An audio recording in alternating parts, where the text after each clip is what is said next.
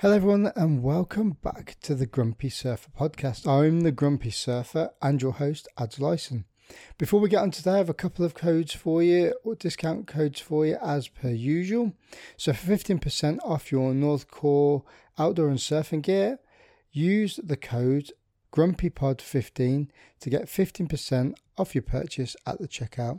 Please use Northcore gear. I've got their leashes, I've got one of their bags, a couple of their robies, and it's super robust gear. It's amazing. It hasn't let me down now in over a year, so please get amongst it.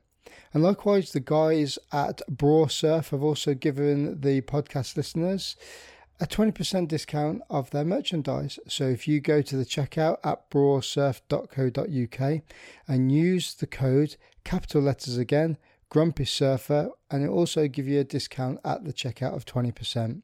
Also go to their YouTube channel as well, Braw Surf, and there's some amazing content there, especially from the British Championships and national British Nationals that was held there earlier on this year. Okay, today's podcast then. My guest is living the life of Riley and living the dream which we all traveling surfers we would dream of, living the van life. He's been traveling across Europe over the last couple of years and now he's into Eastern Europe in Georgia. He's also an entrepreneur and owns a coffee company called the Green Beret Coffee Company and has also just started a podcast about vegans, which is pretty interesting. If you go and give it a go, it'll all be in the podcast notes within your podcast provider that I'll put in there at the end of the show.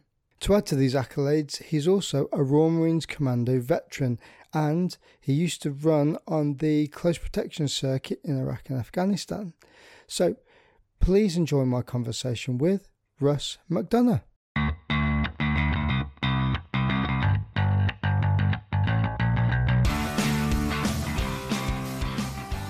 Rus McDonagh, welcome to the podcast. Dude, what an absolute pleasure! It's an honor to be asked to be to be on it. To be honest, I've, uh, I've been waiting for ages, and I was like, "When's this guy ever going to ask me?" And uh, you obviously got desperate, and in the end, you asked me, so I appreciate it, dude. Yeah, everybody else fell out, so that's why I asked for you. Oh, there you go, there you go. I get it. it's not the first time. So it, it's Rus, but it's also AKA the Nomadic Veteran, AKA Green Beret Coffee, AKA a podcast called Those Vegan Veterans Podcast as well. So mate, you've got fingers in pies everywhere, and I'd say uh, quite an established entrepreneur. Uh, yeah, thanks, dude. Uh, wow, I, I, I, don't think anyone's ever called me an established entrepreneur before. Uh, so you're the first for that. Uh, yeah, dude. You know, I'm just trying to. Um, these are things which I'm really kind of passionate about, and and when you're passionate about these things, I think it's easier to throw yourself into. But it's uh, like we said, like I said to you before the podcast started. That that the podcast I've just started is, is really new. So the fact you know about that, I'm I'm turbo impressed with. So so uh, yeah, good effort. well, like I said, I do lots of research and. Uh, you know, even into the weeds of asking people about you and, uh, you know, what are some oh, stories oh, about you? oh, let's not air those ones, shall we? But yeah, okay, cool. yeah, that, that that's probably for the best, I think. Yeah, yeah, yeah. Okay, so start off with uh, three questions then. So, well, I've already nailed one. How are you? Where are you? And what have you done today? Okay, so I am currently in uh, Georgia, the country, not the state, uh, over in the eastern part of Europe, uh, in a place called Tbilisi. So it's the capital city. And what have I done today? I have done very, very little. So basically, um, even though we are in a Airbnb at the moment, so normally we do live the hashtag van life. Uh, we have sort of stopped in Tbilisi for a little bit of time to get an Airbnb, concentrate on our work projects and that, because it's a lot easier to do when you're in like a, a bricks and mortar building and that. Um, but the water's been off all day. Uh, so we've just kind of stayed at home, done a little bit of work, nothing crazy exciting, which, you know, is if you watch YouTube, you probably think van lifers are always doing crazy shit. Uh, today, we've just literally done a bit of work and I've been waiting to talk to your good self, obviously. Well, you know, I, I, feel very humbled to know that you know you've just spent your morning waiting for me, counting down the hours, mate. I was like, oh my god, it was like Christmas, so, Christmas Eve. So I, I was I was going to cover the uh, the nomadic veteran and the the van life uh, YouTube stuff that you've got uh, going on at the moment a little bit later, but I think it's quite pertinent since, since like you're talking about it and you're in Georgia. So, how did all of the van life uh, and the YouTube channel come about? Like, where did the idea come from? Uh, all right, yeah. So uh, we'll, we'll rewind a few years. Uh, so I'll keep this short and sweet as, as best I can. So basically, when I left the Corps back in 08, I did what most bootnecks did, and I, I went straight onto the circuit, and I, I, worked the circuit for for close to 10 years. In those 10 years, as with most guys, I tried to leave that industry and ended up getting sucked back in. And for all the sort of like money we were earning, and we were on some good good wages at the time, I was never getting to see my missus. I was like, man, I get to see you for like three, maybe sometimes even two months of the year. This is this is not a way to live our life. Uh, I missed my dogs. I wasn't really seeing the house, which I was paying for every every month and that. And uh, I managed to get a, a, Gucci little role on a on a, commercial CP, working for a, an ultra high net worth client, banter between Monaco, Saint Tropez, London, all that good stuff. And I was I was I was threaders to be honest. I hated the job. Uh, it wasn't what I thought commercial CP was. I was I was threaders. And uh, my missus sent me a link one day, and she went, "How about this?" And it was a it was a link to a YouTube video. Or I think it was a YouTube video. It might have been an article. Basically, a girl called Pam the Van, and she sold up, and she she moved into like a tiny little van, and she started traveling. And as soon as I, I watched it, and I was like, "Oh, this is this is gold. This this could be something." And ever since then, we started thought we we basically thought there's more to life than just working. You know, I mean, it's like, and I'm not dissing work because now we still work and we work hard, but we wanted to live life more on our terms than me spending nine months of the, of the year away. And then what coincided with, with that was I was back on a leave and uh, we we watched a documentary called Minimalism on Netflix, and it's basically these two guys, and they talk about their journey of how they went through the corporate structure of trying to gain promotion, earn a, a higher wage, and then and they weren't happy. They were really threaders with the way their life was turning out, and they found minimalism by getting rid of all this unnecessary crap. The whole thing which goes with uh, materialism of always constantly chasing more, chasing the newest phone, chasing the newest car, bigger house, etc. And I watched that and it, and it blew my mind. And I was like, I think these guys have nailed it. And and from there, we we decided that we would sell most of our possessions, um, which ended up us selling our house. Uh, like I said, 95% of our possessions. We moved into a van and we and we started traveling Europe, uh, August 2019. And um, and it's it's it's been a hell of an adventure so far, to be honest. Like full time van dwelling, hashtag van life. And the one thing I wanted to do was was I thought, you know what, I'll give this YouTube malarkey a bit of a bit of a bash as well. Seems like any any Tom, Dick, and Harry can do it. Uh, turns out it's quite hard. Um, but uh, yeah, and, and and we have a lot of fun on the YouTube. I, I, and I'm not, I don't go, I'm not as much uh, in depth as a lot of YouTubers will be with their van life. A lot of people tend to show every nook and cranny of their life. Uh, I do show quite a lot, but there's there is a lot of aspects which we keep private, and it's more so if we can help people on their van life journey. Uh, recently, we've been crossing international borders during a pandemic, and people are like, "How are you doing this?" So you know, we'll put videos up there. This is how it is. This is how you do it. This is how to make your van life journey easier, as in like where to find water, where to to get rid of your your black waste, and you know what? And it seems that people seem to enjoy watching us and and they get good quality sort of information from it. So yeah, I'm a YouTuber as well now. Jeez. Influencer and YouTuber. Let's let's be easy with the influencer, but uh, yeah, just just just some middle aged guy trying to trying to crack it. Yeah. Well, mate, you, you seem to be doing quite well with it because you've what you've got four and a half thousand subscribers to your channel, and obviously, you know, people bounce in and out of those sort of things, much as they do with podcasts as well. And and you know, I think this day and age, especially with like the stay vacations, the the nomadic life is almost kind of like it's a dream for people. But when I when I say like dream, people have always got sort of like these these things that they want to do. But I think sometimes, like you've done, is that people get like captured in a bubble mm. where they feel like they can't escape from it and they've got to do this or they've got to do that and they've got responsibilities where, you know, look, if I'm perfectly honest, without sounding super harsh, if I had to, I could sell my house. I could just literally disappear into the ether, mm. take my family with me, and, and you'd never see me again. I'd mm. be happy with that. But I think some people feel like a little bit trapped with that too. So you having the courage to do that with your missus, okay, without sounding a little bit like uh, negative. You know, you, you haven't got kids. You got a couple. Well, dogs are kids, aren't they? Really? Let's let's be honest. There are there are fur babies, yeah. yeah. So you know, ha- having that sort of like courage to do that it, it is quite a, a, an admirable quality, I think.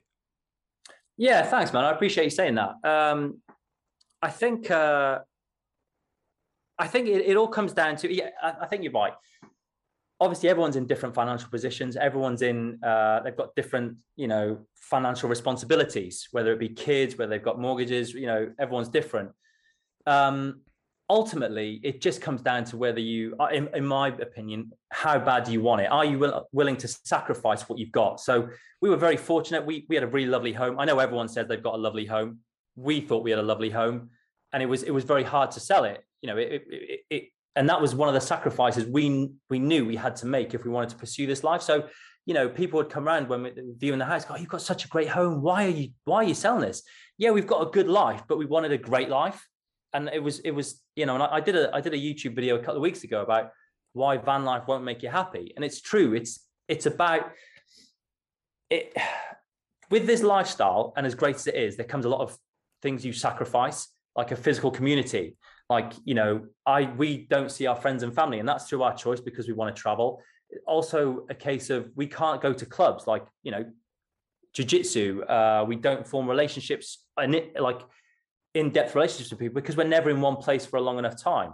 Um, so that's a sacrifice. Um, i know some people are really close to their mums and dads and they, they need to see them every day. Well van life isn't going to be for you then you know because you, are not going to see your mum and dad. Um, so there's as with every lifestyle, mate. There's there's, there's pros and cons, and and and this one, you know, it suits us for now, to be honest. Do you feel being able to travel through Europe and you know through Turkey and all the other places that you've travelled through to get to where you are now, having the background of experience of being in the military and going away and doing the CP stuff and uh, and um uh, uh, having sort of like that confidence behind you that if something did hit the fan you'd be able to deal with it in a different way. Whereas, like, just Joe Bloggs, you know, Mr. Smith, who decides to lift up with his missus to go somewhere, they could be, they'd probably feel a little bit apprehensive about it too. Yeah, I think, I think being in the military, it, it, it, it leads so well into whatever you choose to do after you leave the leave the military. You've you've got a, a certain set of skills, you know, and and one of them is nine times out of ten you've, you've been in some really shit situations, and when you're pursuing something after that in in civic life, you can nine times out of ten just kind of go, this isn't that bad. You know, our brains are wired to make it like shit. This is really bad, and it's it's what if you can take it that condor moment and be like, hang on, take a step back. It, it's not that bad. Take a deep breath and, and you figure it out. So, you know, and, and don't get me wrong, traveling through Turkey, I, I had my misconceptions about Turkey as well. I'd never been to Turkey apart from the airport when transiting through. Uh, I I was worried. I'm not worried. I was, I was apprehensive, should I say, about living van life in Turkey. And again, travel has just opened my eyes up. The Turkish people, I've not, I've not met a more friendly nationality than the Turks. Absolutely unbelievable. And the country itself, again, wow. Well, you know I, people on youtube like russ you got you got to shut up about turkey man. You're on about it all the time. But it is literally a fantastic country. It's got almost everything apart from surfing. But it's got you know mountains it's got you know cappadocia it's got great beaches it's got it's got everything you want. Um so yeah to answer your question which a long-winded answer uh i think so mate. I think and luckily you know my missus keeps a cool head as well. So two of us together, it, it, it's worked out all right for us so far, to be honest. Yeah, I, I, I, I spun a little story on that on the previous podcast when when I got married. We um we got married in in Sri Lanka, and at mm. the time the Tamil Tigers were quite were quite rife, and uh, we landed in the airport, and literally the day we landed, the Tamil Tigers had um, basically drove a vehicle-borne IED into the airport, which is basically where the where the army base is. So when when we landed, um, there was army soldiers everywhere, mm. and I was like, well, my whole family were coming down. My mum, my dad, oh. my sister. her mum and dad and family all getting taxi driven down to the hotel that we were in. Anyway, at, at the end when so we went we were going to do our honeymoon in the Maldives because it's in the Maldives because it's literally just like an hour's an hour's flight literally mm. you know in the Indian Ocean and uh, on the way back they'd done something different but um, done something else to the airport but um, at night time when we drove in the taxi it was all well obviously it's all different isn't it mm. and all the blockades were up all the big concrete bollards were everywhere and uh, I I hadn't done any research into the Tamil Tigers or soldiers' uniforms or anything like that. Like, you know, you'd have imp briefs and stuff in the military, mm. wouldn't you? So as we were driving along, I just felt like goosebumps going up the back of my neck, and I was like, you know, when you see those uh, those uh, combat combat indicators, I was just mm-hmm. like, I, I said to the missus, look, if anything happens, I've unlocked the doors, hold my hand, and we're gone. Just keep going. Uh-huh. And I, like, I'm getting goosebumps now talking about it. Like, and uh, yeah, but that was obviously on the tail end of some an incident actually happening. So you know the the stuff going on in in Turkey, you know, is on the eastern border, isn't it? So unless you're like driving in towards it, you're probably not going to experience any of that anyway. So your misconceptions would be different. Yeah, absolutely, dude. So you know when, when we travel, because obviously you know we we are in Georgia, so we we had to travel through that that part of part of Turkey. As you as you drive that way, the military presence presence is a lot more ramped up. There's there's there's a lot more military checkpoints you go through. Uh, one thing which which I found out very quickly was ever whenever they stopped us, they were like, "Where are you from?" And I kept saying UK, and I think they were saying Ukraine, and they were kind of like, "Whoa!" and then obviously I, I, picked up on it pretty quick, and I was like, "Oh no, no, England! I'm from England." Um, and then you know I've got we've met other van lifers who you know in Turkey, and they they literally crossed down into Kurdistan. Uh, I was like, ah, is that the smartest thing to be doing? Like kind of going down there, you know, you've got the risk reward factor there. Like, yeah, it'd be cool as shit, but you know, a, a single, uh, you know, a young guy could be, uh, you know, misstrued as something else. I was like, yeah, that's not for me. But yeah, we, we didn't see anything, mate. And and again, I, I, can't say enough good things about Turkey, to be honest. But the one thing I will say as well is you're absolutely right with, with the whole combat indicators. You just get that funny feeling that something's done. My Mrs. Gibbo, I'm always, you know, she always keeps saying, You're trying to teach me things on the sly about what to do. You know, the one thing I've drilled into my missus is movement is life. If something happens, just keep moving. I don't want you to ever stop, you know. Uh, and, and I'm always dropping little things, not because I'm like trying to be like this superhero guy. I'm just like, look, if something happens, I'm not there. I need you to do this and uh, she's picking it up quite well. So, you know, I've heard the call's letting chicks in now, so you know, I might see if she wants to join the corps or something. Yeah, none of them are passed yet, though. Oh, well, there you go. My missus might be the first one, but you know, uh, I've, you know, I, I, it was only recently I found out that they were actually joining. So it's all it's all news to me, dude. Well, you need to get her up on the top of the highest feature and start cracking some resections with her and stuff yeah. like that. Fair one, fair one. Uh, if if if she's if she's learning map reading off me, dude, God, God help her. Well, you got an iPhone now anyway, so you don't really need a map and compass. Not old school, is, is, is this, it? GPS. Is is this what they're giving to nods these days? Is it iPhone 11 as soon as they as soon as they join training? Like, yeah, just use this, lads. Pretty much just giving them a GPS, I think. All right, okay. Let's get a little bit of background on you, mate. So, where did you grow up? Uh, okay, yep. So, I was actually born in uh, Zimbabwe uh, back in uh, many moons ago. So I'm 39, so that was 1982. Uh, grew up in South Africa till I was seven, eight, nine, something like that. I can't remember too much. Uh, my parents moved over to the UK, obviously to to give me a better life. Um, and then we bounced around the UK, North Wales, uh, all over the shop, mate, until finally we kind of stopped in a place called Oswestry. I don't know if you ever heard of it. Uh, it's about a 20 minute drive uh, north of Shrewsbury. Went to school, uh, happy days. Didn't do very well at school, obviously. Um, and then uh, what was the what was the plan? It was always to just join the corps, and then I joined the corps, and, and the rest of they say is is history. So, yeah, I, I, was I was very nomadic as a kid, you might say.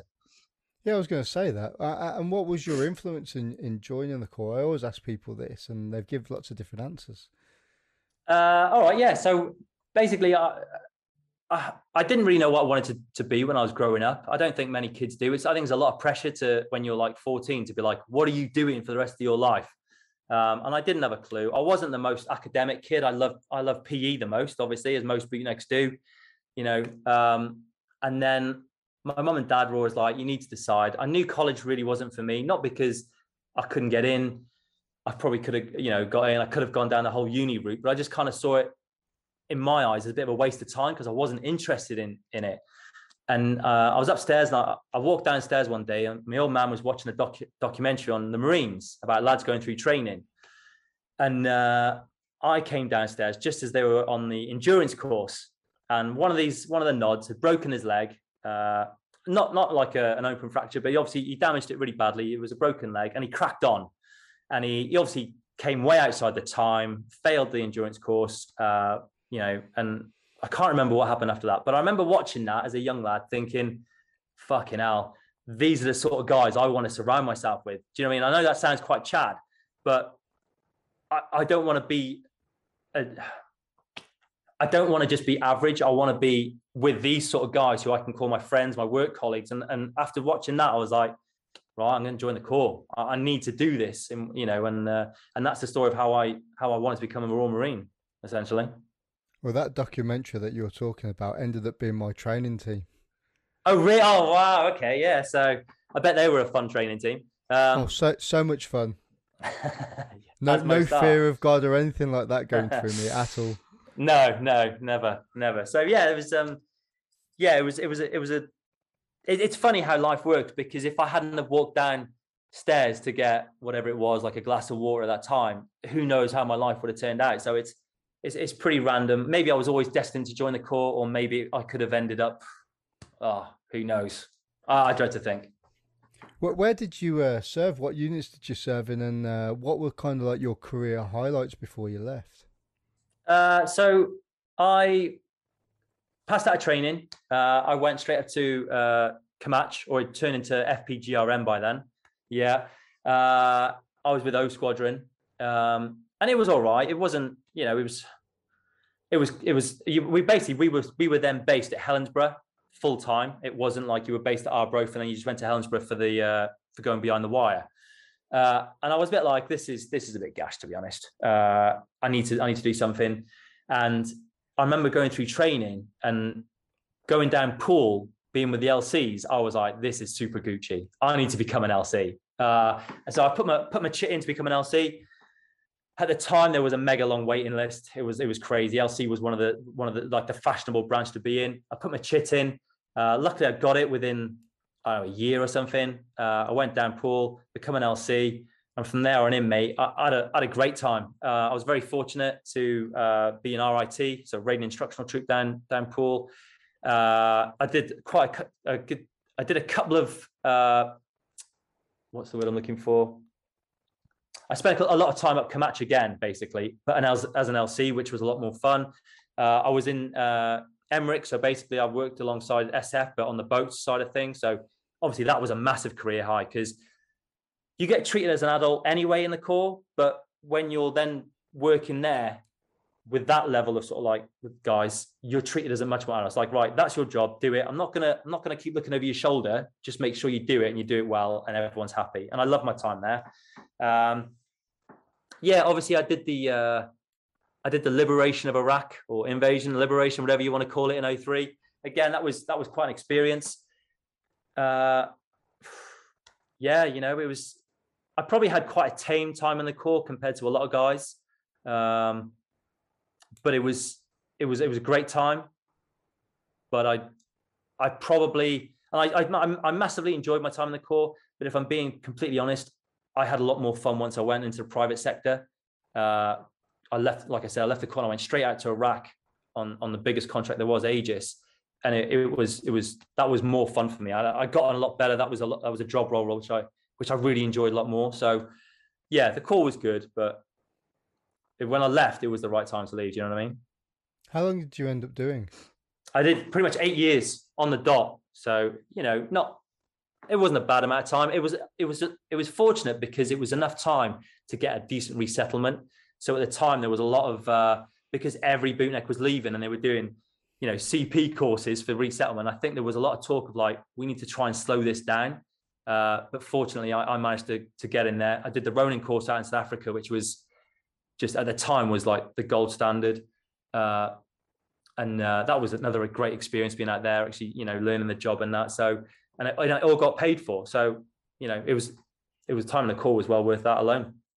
Yeah, I mean, you're talking about courses that I kind of had a little flicker in my head about about doing, um, but I don't know. There was just, uh, you know, you know, it's like when you're a young lad, you read all these books about, you know, uh. people going outside and becoming, in inverted commas, mercenaries, and you know that that's almost yeah. kind of like it's almost kind of like the dream life, really, isn't it? Um, because you know anybody that really joins the military, well, they should be thinking that they're going to war. Uh, mm. It's one of hmm. my one of my bugbears at the moment, but I'm not going to go into that because that's a fucking rabbit hole that we ain't getting out of. right. Uh, so you know when you go to do something like that, you know the potential is always there to be in firefights. To you know, there's loads of action, and it, it's kind of almost like that film setting that you have you know portrayed in your head a little bit. Um, but then, you know, there was just something inside me that decided that, you know what, I, I, I wasn't going to do that. Because uh, I know a lot of lads, uh, when I was on Herrick 5, when we came back, you know, they'd seen more than enough firefights to last them a uh. lifetime. Been in a lot of dodgy situations, and, you know, what you're saying, those Ronin courses came up, and and the CP courses that were part of resettlement that actually ex bootnecks were running and they were running them at Lympstone as well. You know, I think people just decided to bite their hands off pretty much, you know, like, like what uh. you did, which, you know, should, for some people like yourself, you know, bit their hand off and did it. So, you know, fair play to you. And it's opened a whole yeah. new world to you now as well. Yeah, you know what though? I, you know, one of the reasons I did decide to to leave as well obviously it was it was my time to leave. Uh, I had like a an up and down career anyway. Uh, I wasn't ever a yes man. Uh, I did speak my mind, and that sometimes doesn't go down very well. But the other re- one of the other reasons I did leave was because I was I was terrible with money. Uh, I, I, was really really bad with money, and I, I, found myself in in a quite a fair bit of debt. Um, and and I also had to look at it from a long term point of view. And I was like, no matter what I do in the in in the corps right now, uh, promotion, w- whatever I decide to do, this is going to take an awful long time to dig myself out of this right now on, on this current wage structure. So that was another reason why I was like, and obviously when when you're talking to lads who have already gone outside and they're saying, mate, I'm on this per day, I'm earning this per month, and you're like, you do the maths, and I was like, all right, I could get myself out of debt pretty quick here if I do this, and it, you know, and I decided that was that was the right move for me. Um, yeah, and what can I say? That the, the issue being is, I don't know if it's like what it's like now is is when you do go into that world. I went into that world and I said, right, I'm going to do two years max, and then I'm getting out. I'm going to get in there. I'm going to earn my money. I'm going to pay off a debt. I'm going to earn my money, and I'm going to get going into something else. And obviously, it doesn't work out that way. You you do become addicted to the money. You get addicted to the lifestyle. Um, and you just it's that constant like one more rotation one more if i do one more rotation i? Oh right yeah i'll do one more i've got christmas off. Well i might as well work this and then get christmas off and, and all that. And and very quickly you get sucked into like that is your that is your life and that's all and and with that as well without going off on it you know you become accustomed to better things in life. So all of a sudden you know you in a corps like i couldn't even drive in a corps but i i, I wanted i wanted to to get a car and, and obviously get my driving license, and I was looking at Peugeot, you know, 306s or something. All of a sudden, lads are earning a lot more money on the circuit, and they're not buying those anymore. They're buying Audi TTs, they're buying Audi A5s, and and it's like you don't. Yes, you need to to to to, to reward yourself almost uh, for the hard work you're doing, and it can get taken away in a heartbeat. But also, you get accustomed to that lifestyle. So you're going on business flights instead of just economy flights. You're buying five, six thousand pound watches when it's like, yeah, you don't. You and I'm guilty of it. Don't get me wrong, I am guilty of it. But you probably you don't need that shit. Uh, but because you're in that lifestyle, you don't want to give it up either. So you keep doing another rotation, another rotation, and it's it's hard to get out. You know. Did you manage to get out before the arse fell out of it and people started to get really seen off? Um. Yes and no, really. Uh, obviously the money did drop once once the once the, the US pulled out. So uh, basically, what I, what, I was on was Project Matrix was DoD was uh, Corps of Engineers with the Yanks, brilliant wage, monthly wage, so it was it was salaried. As soon as that finished, everything kind of went over to the oil and gas industry.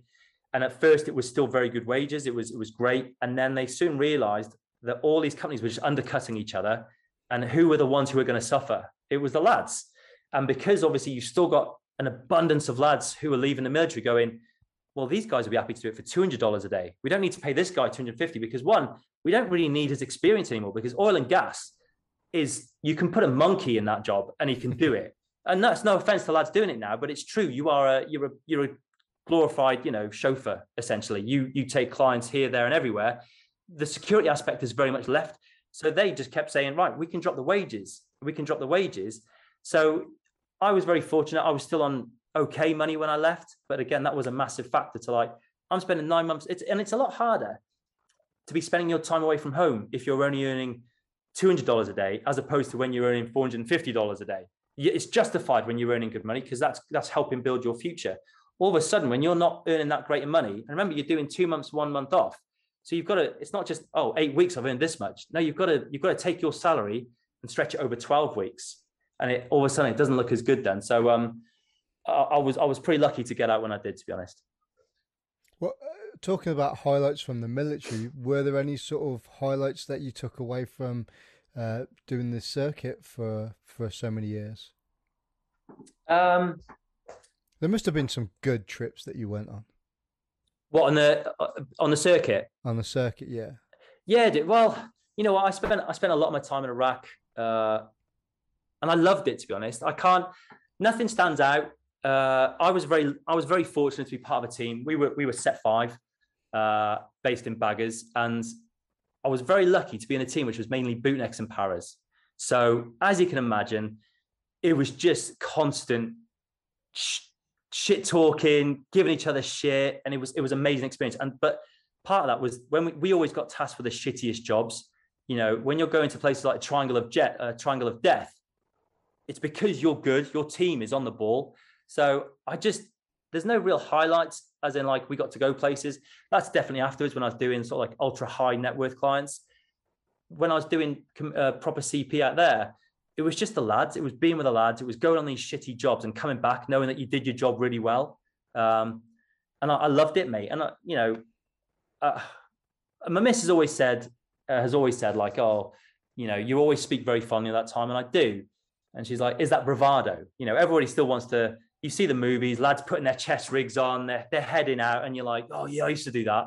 It's not a bravado thing for me. It's like I genuinely enjoyed that shit. Does that mean I want to do it now? Not really. I'm 39 years old, a couple of dodgy knees. I don't think that would work terribly well. But man, I, I really I loved those times. I thought they were brilliant. The whole thing was a highlight. Obviously, we had our ups and we had our we had our, our down days as well. But generally, that experience, man, the lads I worked with, I, I loved it, dude. So during that time, is that when you kind of started developing the ideas for you know the nomadic veteran and and the coffee company as well, because you also own the Green Beret Coffee Company.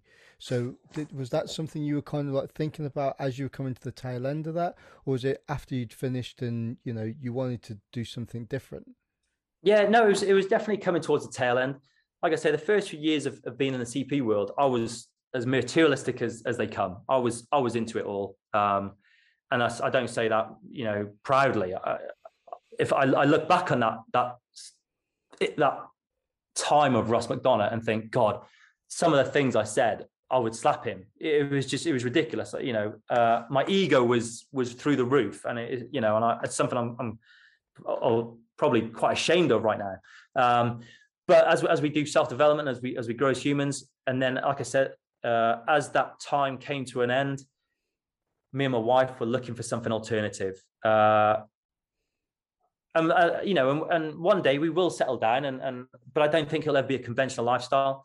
We did want to travel. We want to see the world. Um, we want to do it on our terms. We want to create a lifestyle that, that makes us happy and that we can we can afford. So yeah, nomadic veteran was was at the forefront, and obviously come with come with that is you have to earn money. You know, there has to be an income. Um, and uh, from a birthday, in fact, uh, a few years back, back in 20, 2016, Mrs. I said, Oh, I really want to get into coffee. Like, you know, and she got me like a, a cafetiere. She got me some nice coffee. She got me a grinder and she got me this, this massive book on coffee.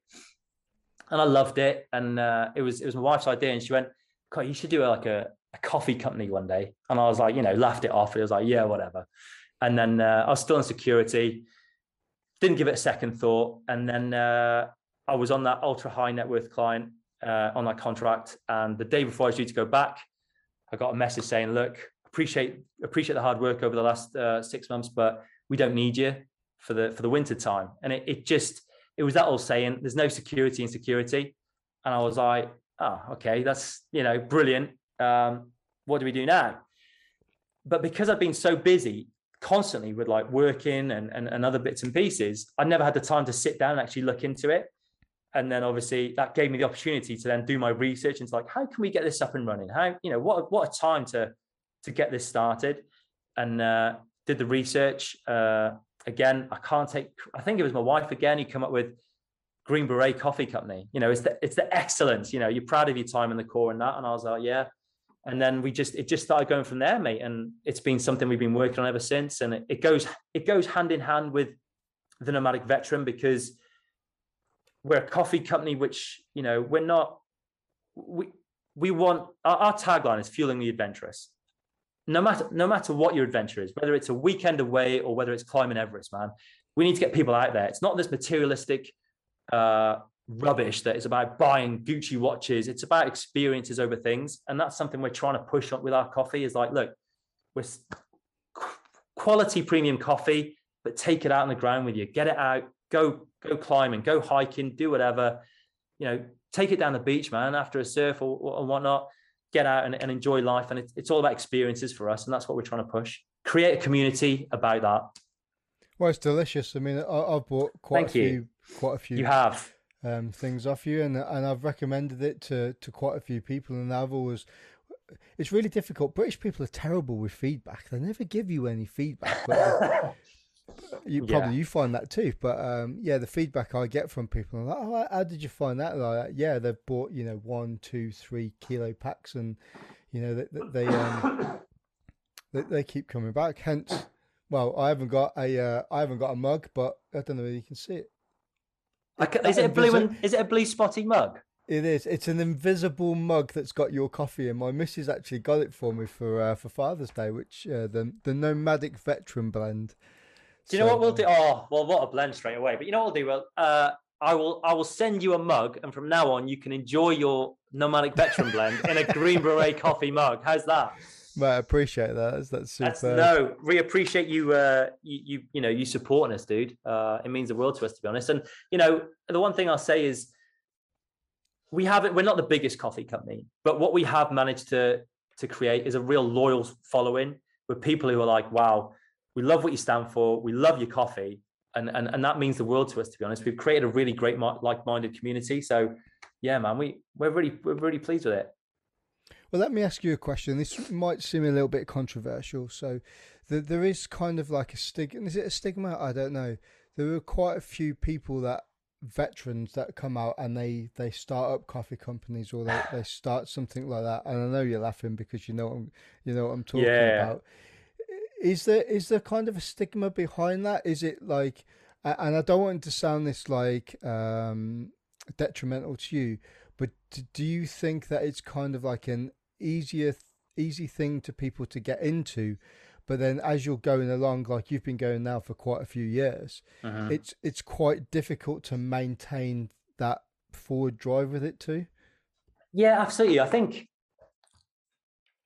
I think um, I think it's one of those things, right, where before you get into it, you'll always think you can do it better. You know, I've always said to to to do well, you've either got to be the first or you've got to be the best. Ultimately, when when you know, in, in most industries. And I think what a lot of lads do is they look at what's going on, they go, right, I can do that better. I'm a funny guy on Instagram. I can do hilarious posts and people will buy my coffee or, or whatever.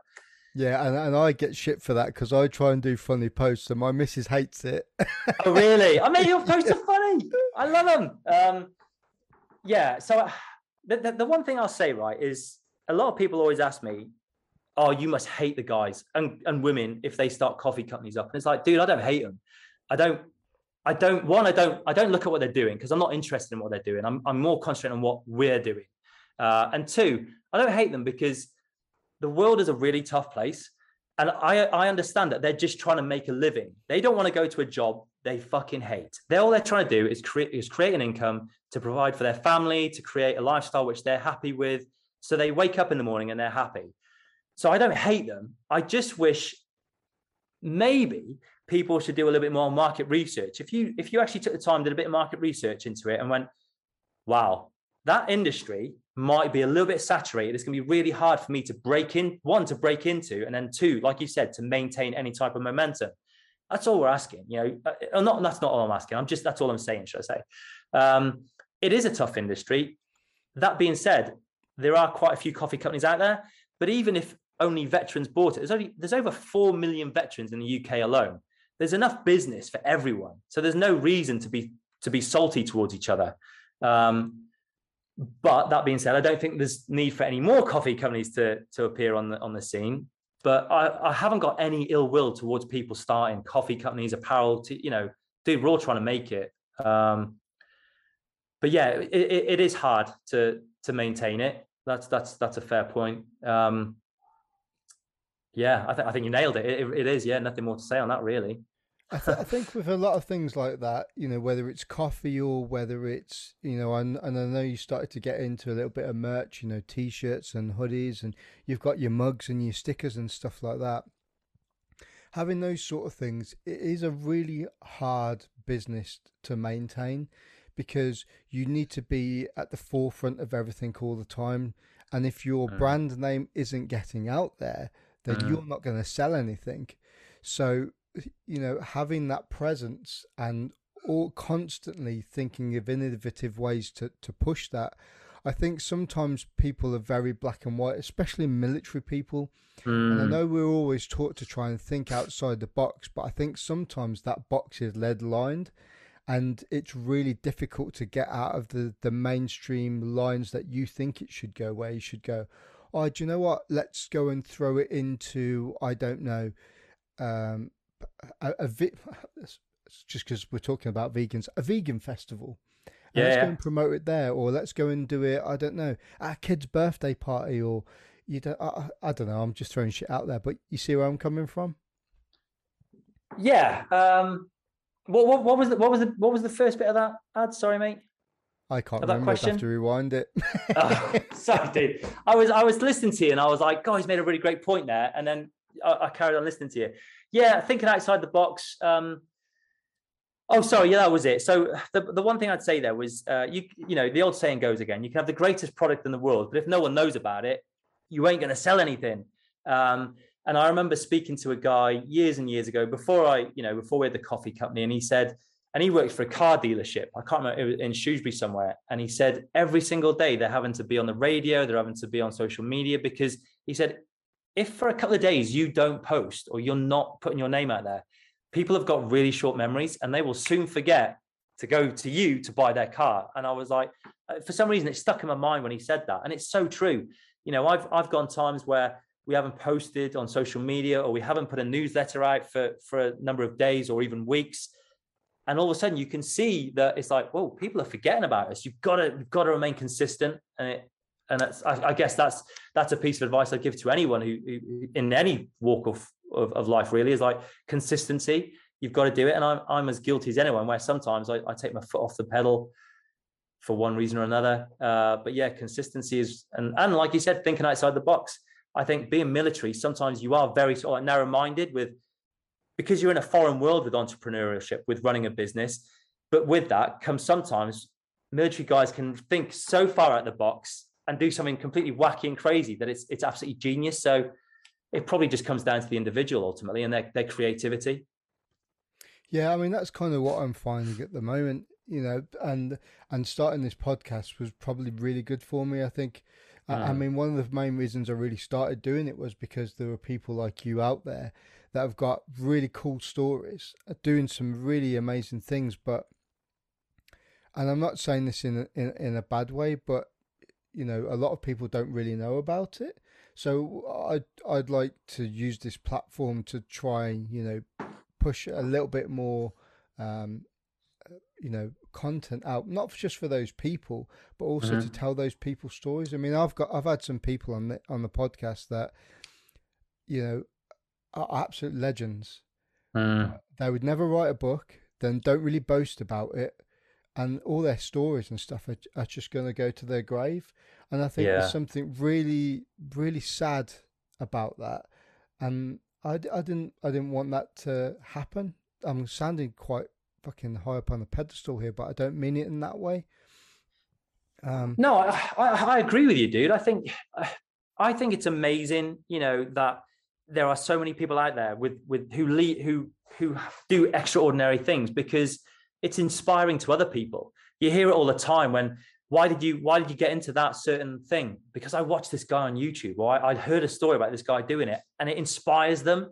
And i think if if people like you weren't hosting a podcast or know and i'm not trying to be you know self-promote here but people like me weren't putting it on youtube saying look you can still travel. There might be a pandemic and it might be you know whatever your thoughts on it you can still travel life doesn't stop you can still do this if that wasn't out there on in social media world people wouldn't do it and they wouldn't know and they wouldn't have dreams and aspirations. So I think what you're doing, dude, is, is, is fantastic, to be honest.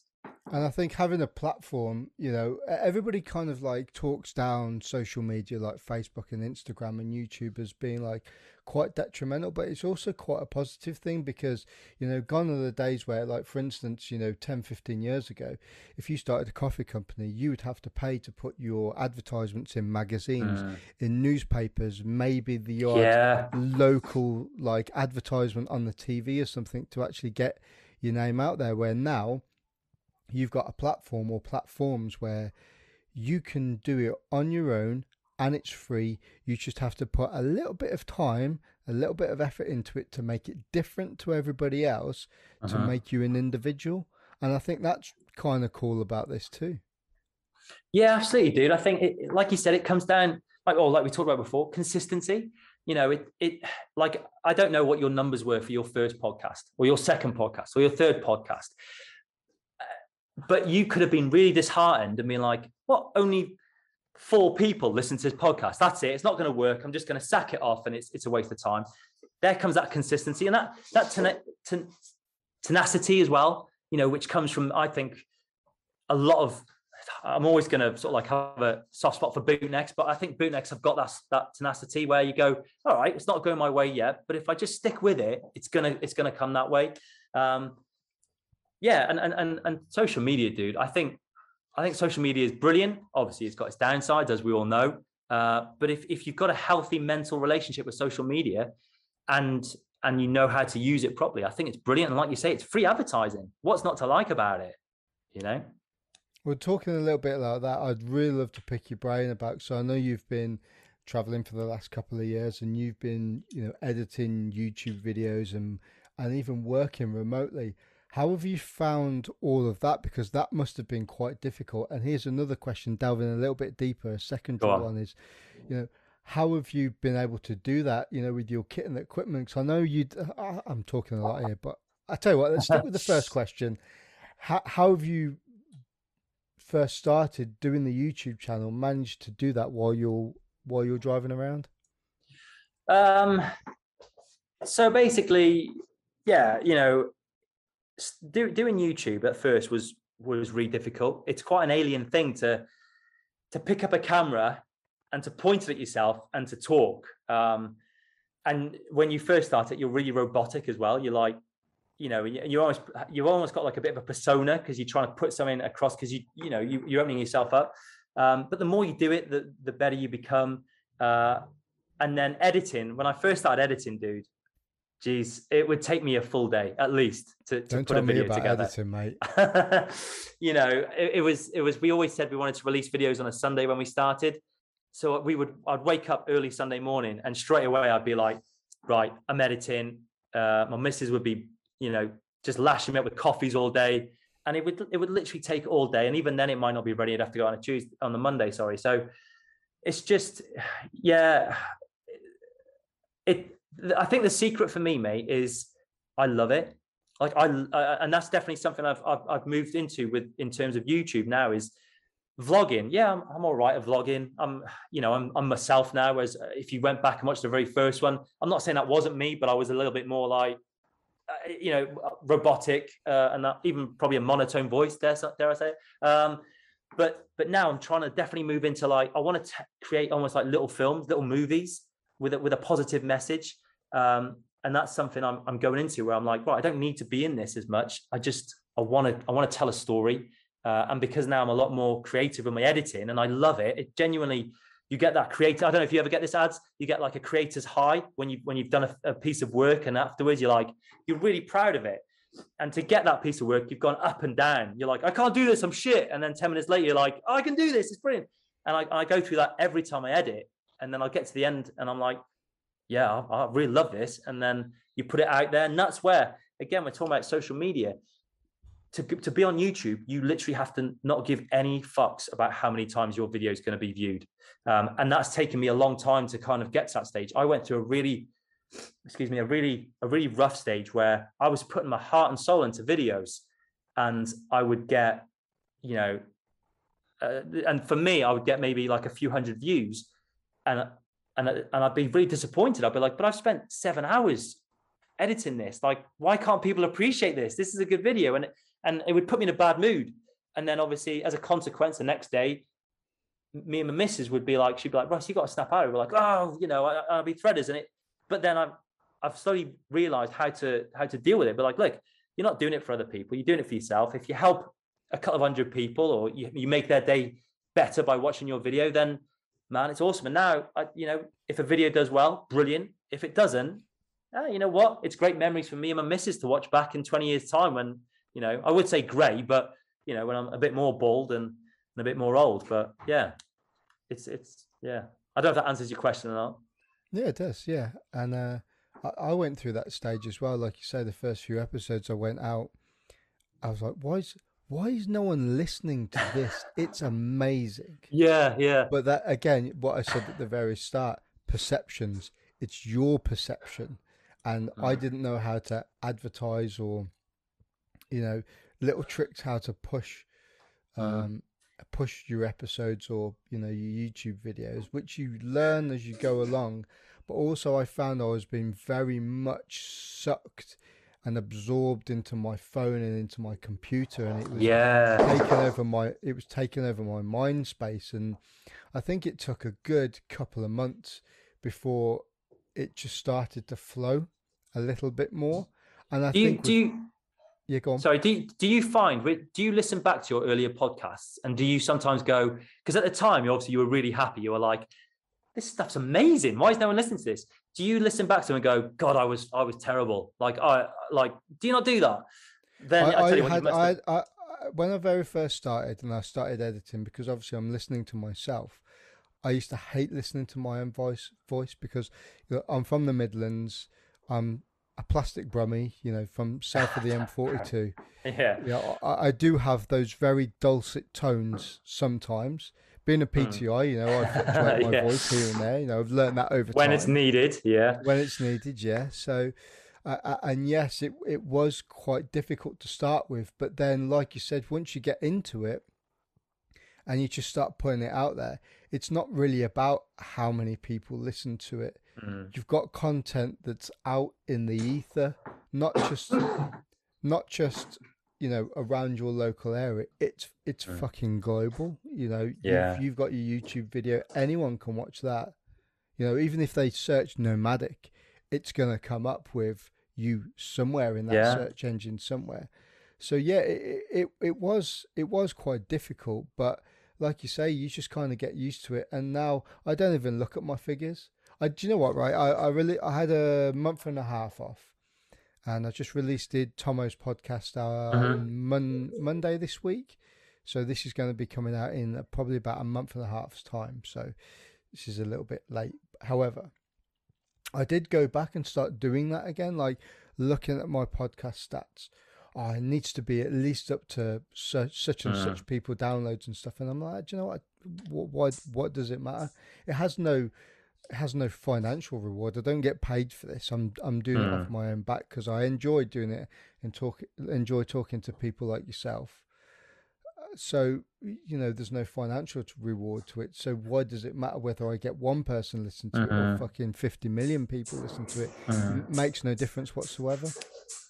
Yeah, man, and, and like you say, even if it is just one person, you, you could have just changed their whole fucking day. They could have been having the worst day ever, and then you know what they they they put on the Grumpy Surfer podcast, and it makes them happy, and it's like brilliant, you know. And, and so I, like I say, for I, I, my my piece of advice to anyone doing podcasts and and and YouTube or whatever is is don't get don't get sucked into the the downloads, the views, the thumbs up, the thumbs down, any negative comments it's very easy to get and, and as bootnecks, you know, we're pretty thick skinned.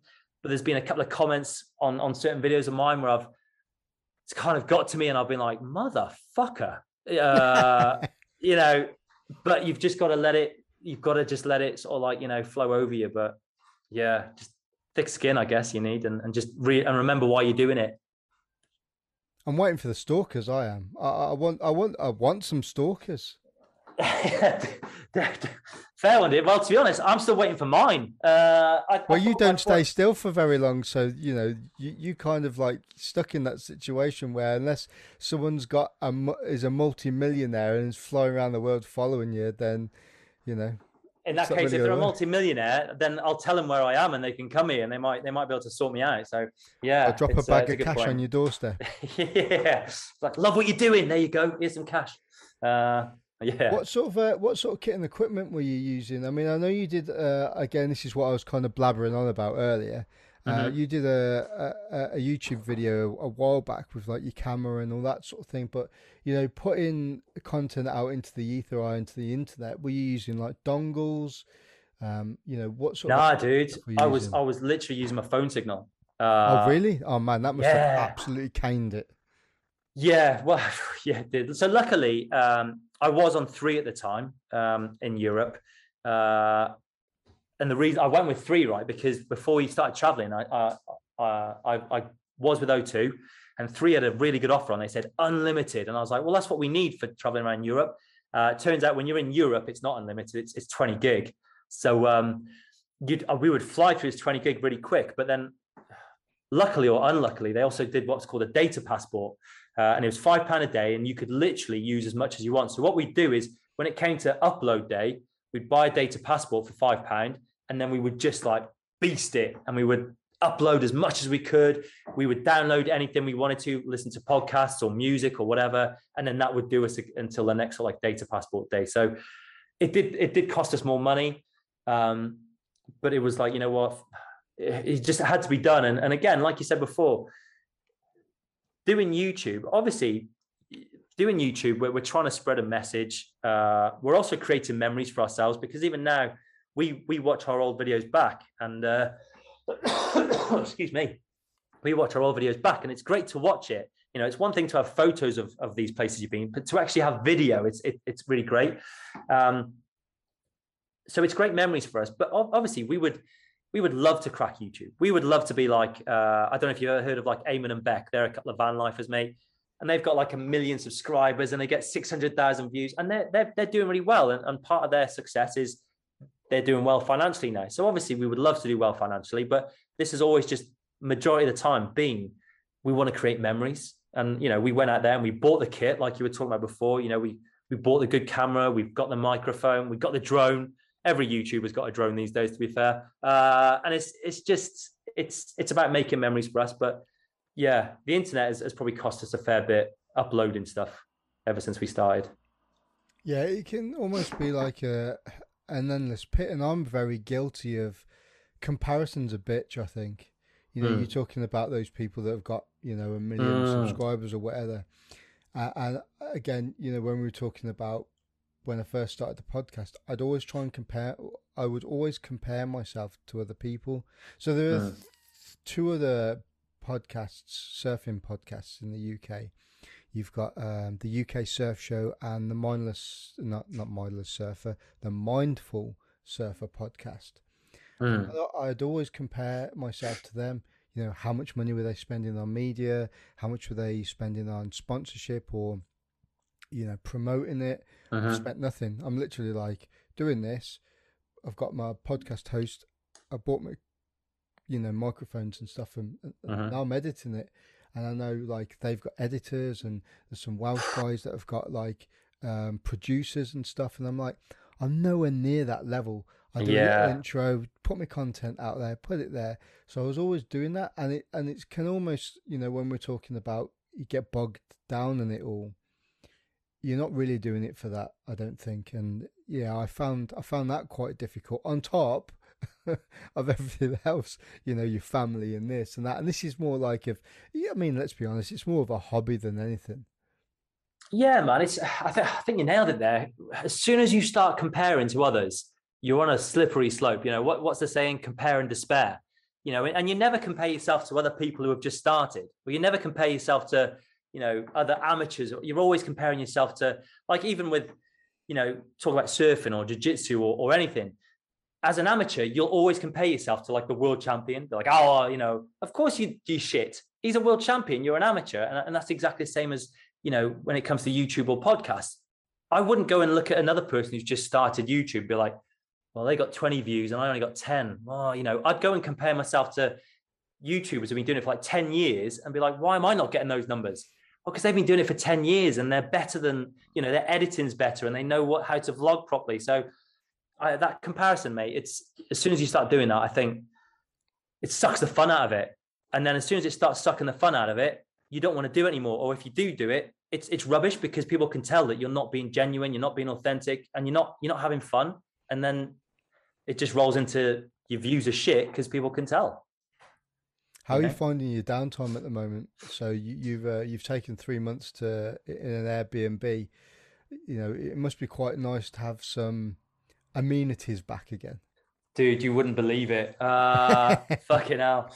I spend more time in the shower than anyone else in this uh, Airbnb. Um, it's great, mate. And, uh, you know, living in a van is is like being in an OP, but for months on end. Uh, you've got very limited space uh, with another human being. Uh, and obviously, you know, we're married, so we love each other. But that's not to say sometimes I'm like, Jesus Christ, can you not move? Uh, you know, and vice versa as well um, it's it's it's hard work and you need a lot of patience and and it makes you appreciate and uh, again this sounds really really cheesy but it makes you appreciate running water uh, it makes you appreciate having a washing machine again it makes you appreciate so many little things that being in this airbnb mate is just the fact i can swing my arms out and i'm like i'm not hitting anything is fantastic um, in terms of downtime we you know what and this is this is probably quite terrible to say is we haven't really explored Tbilisi because we are trying to maximize our time in this Airbnb to get work done. So even, you know, and a lot of people might say, well, why can you not get work done in a, in a van? You can, absolutely. But because there's no structure to your day most days, because we are traveling, you also have to source water, you have to get rid of your black waste. You go to different shops all the time, and there's there's, there's difficulties with that. Can you fit the van in? Uh, you're trying to find laundrettes. Are the laundrettes closed? Are they busy? Can you fit your van near to the laundrettes to carry all your dirty washing? It just sucks the time out of the day. So the, the beauty of the Airbnb is we've got a nice little routine. We've got we don't have to worry about finding water, doing the washing. We can work. Uh, like I say, it's a bit bad because we haven't explored Tbilisi as much as we should have yet, but we've still got time. Um, but we do have downtime. Obviously, we have Netflix time, uh, which is great. But yeah, it's it's we're, we're doing what we're supposed to be doing here, mate, and, and trying to get work because ultimately, to fund our lifestyle, we need to bring in an income as well. Otherwise, the, the dream is over as such. Those Georgians are motherfuckers on the mats as well. Are you getting yourself down to any of the jiu-jitsu or Mm. uh, judo academies? Uh, mate, that was that was one of the reasons we chose Tbilisi. Like for anyone who doesn't know, when you come into Georgia, you get a, uh, a year's visa um, instead of like a lot of places like three months, and then you, you can't really settle. So the reason we chose Tbilisi is they've got a really good jiu-jitsu club here called Legion, uh, and the plan was get here, Oh, yeah. throw myself into it. Unfortunately, I've I've had a bit of a chest infection this pretty much the whole time here, uh, and with the current state of affairs that the world is going through at the moment, even though I know that it's not anything worse than that, it's not the Rona, it is a chest infection. I don't want to sort of go down there because for people, are, you know, in a, in a heightened state of what's the word I'm looking for here? I don't want to uh, alertness, Alertness, should I say? yeah. Yes. Uh, so it's just a case of I, I haven't been able to do much as in terms of fizz or or get myself on the mats, which is kind of annoying because, like I said, we chose this place. My missus is really, really great. She went, look, Tbilisi's got a really good jiu-jitsu club. Let's go there for you because she knows we haven't been able to surf in Turkey. We've not been able to surf in Greece. So she she did me a solid, and my way of returning the favor was was getting ill. So um, yeah, I've got.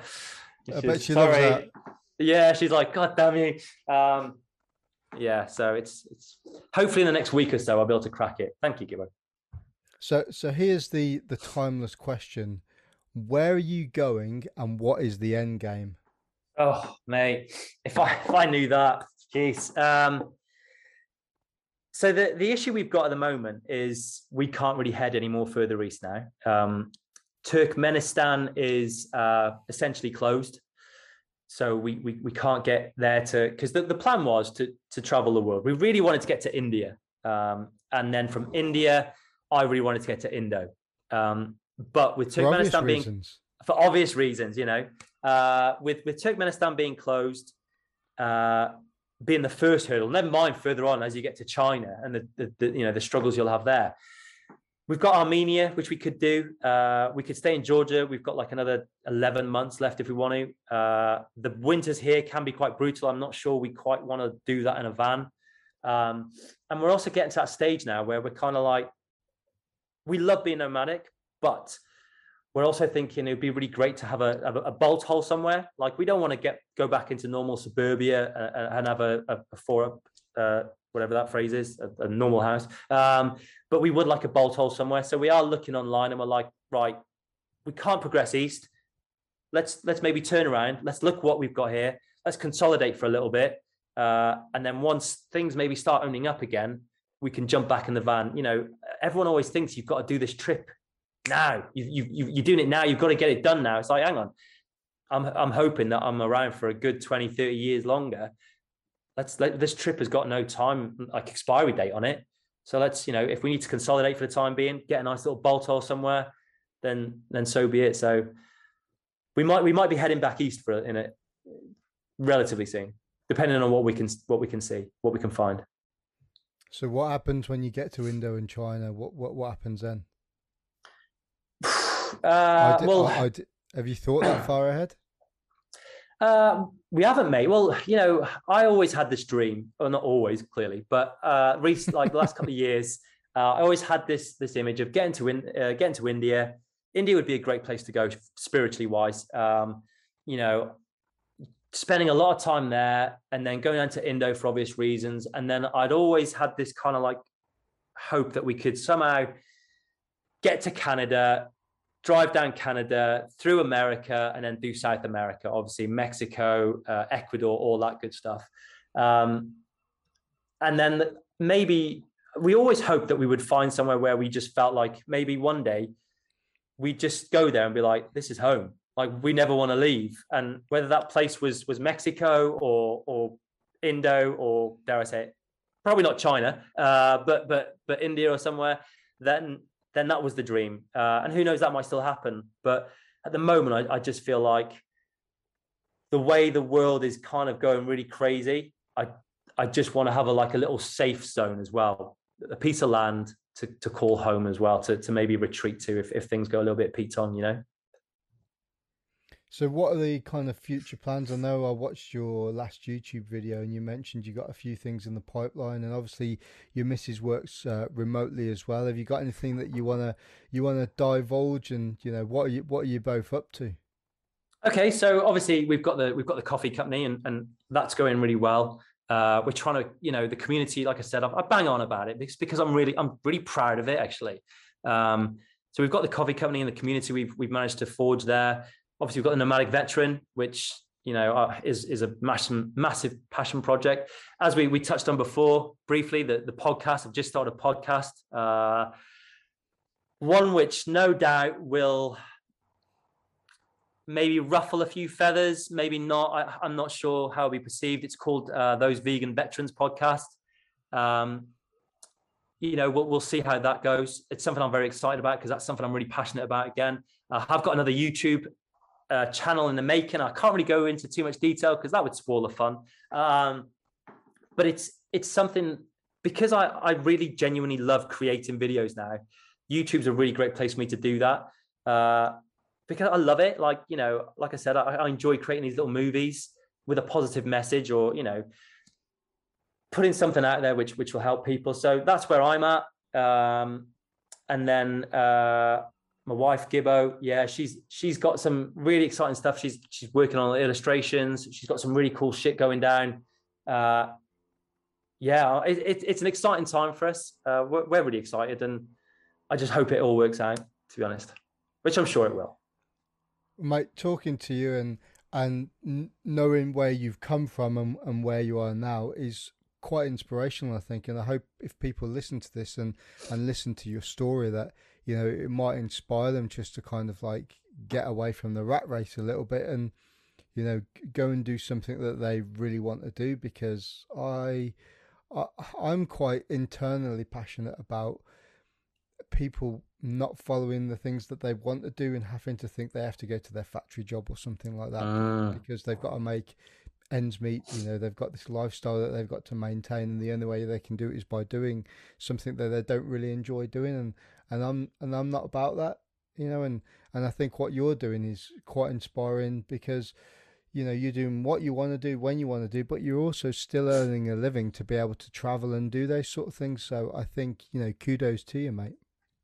Thank you. That that, that means a lot you know. I think um I think you know, you know, without going off on one again, I think uh, this is the greatest time to be alive, and yet we've never seen mental health at lowest. And I think when you when you take a step back and you actually look at why is this? Why are people so threaders with their lives at the moment? It's because we've we've been sold a lie. Essentially, we've been sold a lie that you need to be have the fast the the, the, the awesome car every three years. Get a brand new car. Why? you, to, to impress who? Like most people don't even like care about driving, but they need to have a fancy car. Uh, just you know, they're trying to impress people who you know they're saying goes they don't even like half the time. So I just feel like if people stop buying into the materialistic bullshit of, of what we're getting sold, and they actually go, what actually makes me happy? Yeah, you might be earning fifty grand a year, but does that make you happy? No, but if you did a job which you loved and you were earning 30 grand, can you still provide for your family? Can you still chase your dreams? fucking do that. But but people are hesitant to do that. So you know that's something I think you, you've nailed it, mate. If if we can you know if if we can spread the message of like of that, then I think hopefully one or two people might even might even listen and and and, and go for it. Mate, on that note, it's been amazing talking to you, and hopefully, you know, you. when you start moving on in the next six months to a year, we can uh, we can do it again and catch up dude, that would that would be awesome. And I, like I said before, man, it was uh, absolute honor that you that you asked me to be on here. It's uh, honestly, I was made up when you asked. I was like, oh, has he got me on a bite? And uh, but it, it turned out to be Jen. So no, mate, I, I loved it. Thank you very much, Ads. I really appreciate it. And where can people find your shit? So the coffee, the the YouTube channel, and all that sort of stuff. Where can they find it? All right, all my shit is uh, on uh, all my shit. Uh, so if you if you are looking for some damn good coffee. I, I will say the best coffee around, freshly roasted coffee. Uh, that'll be at Green Beret Coffee Co. on Instagram, Facebook. Uh, website uh, greenberetcoffee.co.uk. Uh, if you are interested in sort of what I'm doing uh, or what we're doing, because the YouTube channel does obviously have my, my wife in sporadically. Uh, she's a bit camera shy at the best of times, and my two dogs. Uh, that's at the Nomadic Veteran, and that's on Instagram, Facebook, YouTube, uh, all that good stuff.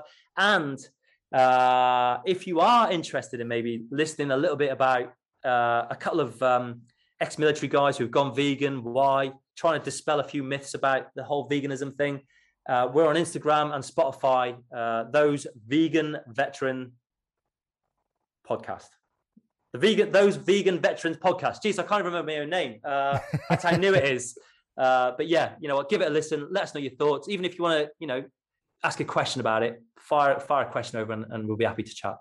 And I'll put all of these links into the uh, into the notes as well in the show notes, um, so people can click on them and go straight to it.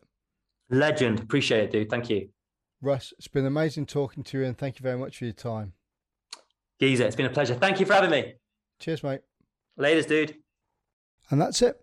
If you're enjoying the podcast, please like, share, and subscribe on your podcast provider and also follow us on Instagram and Facebook.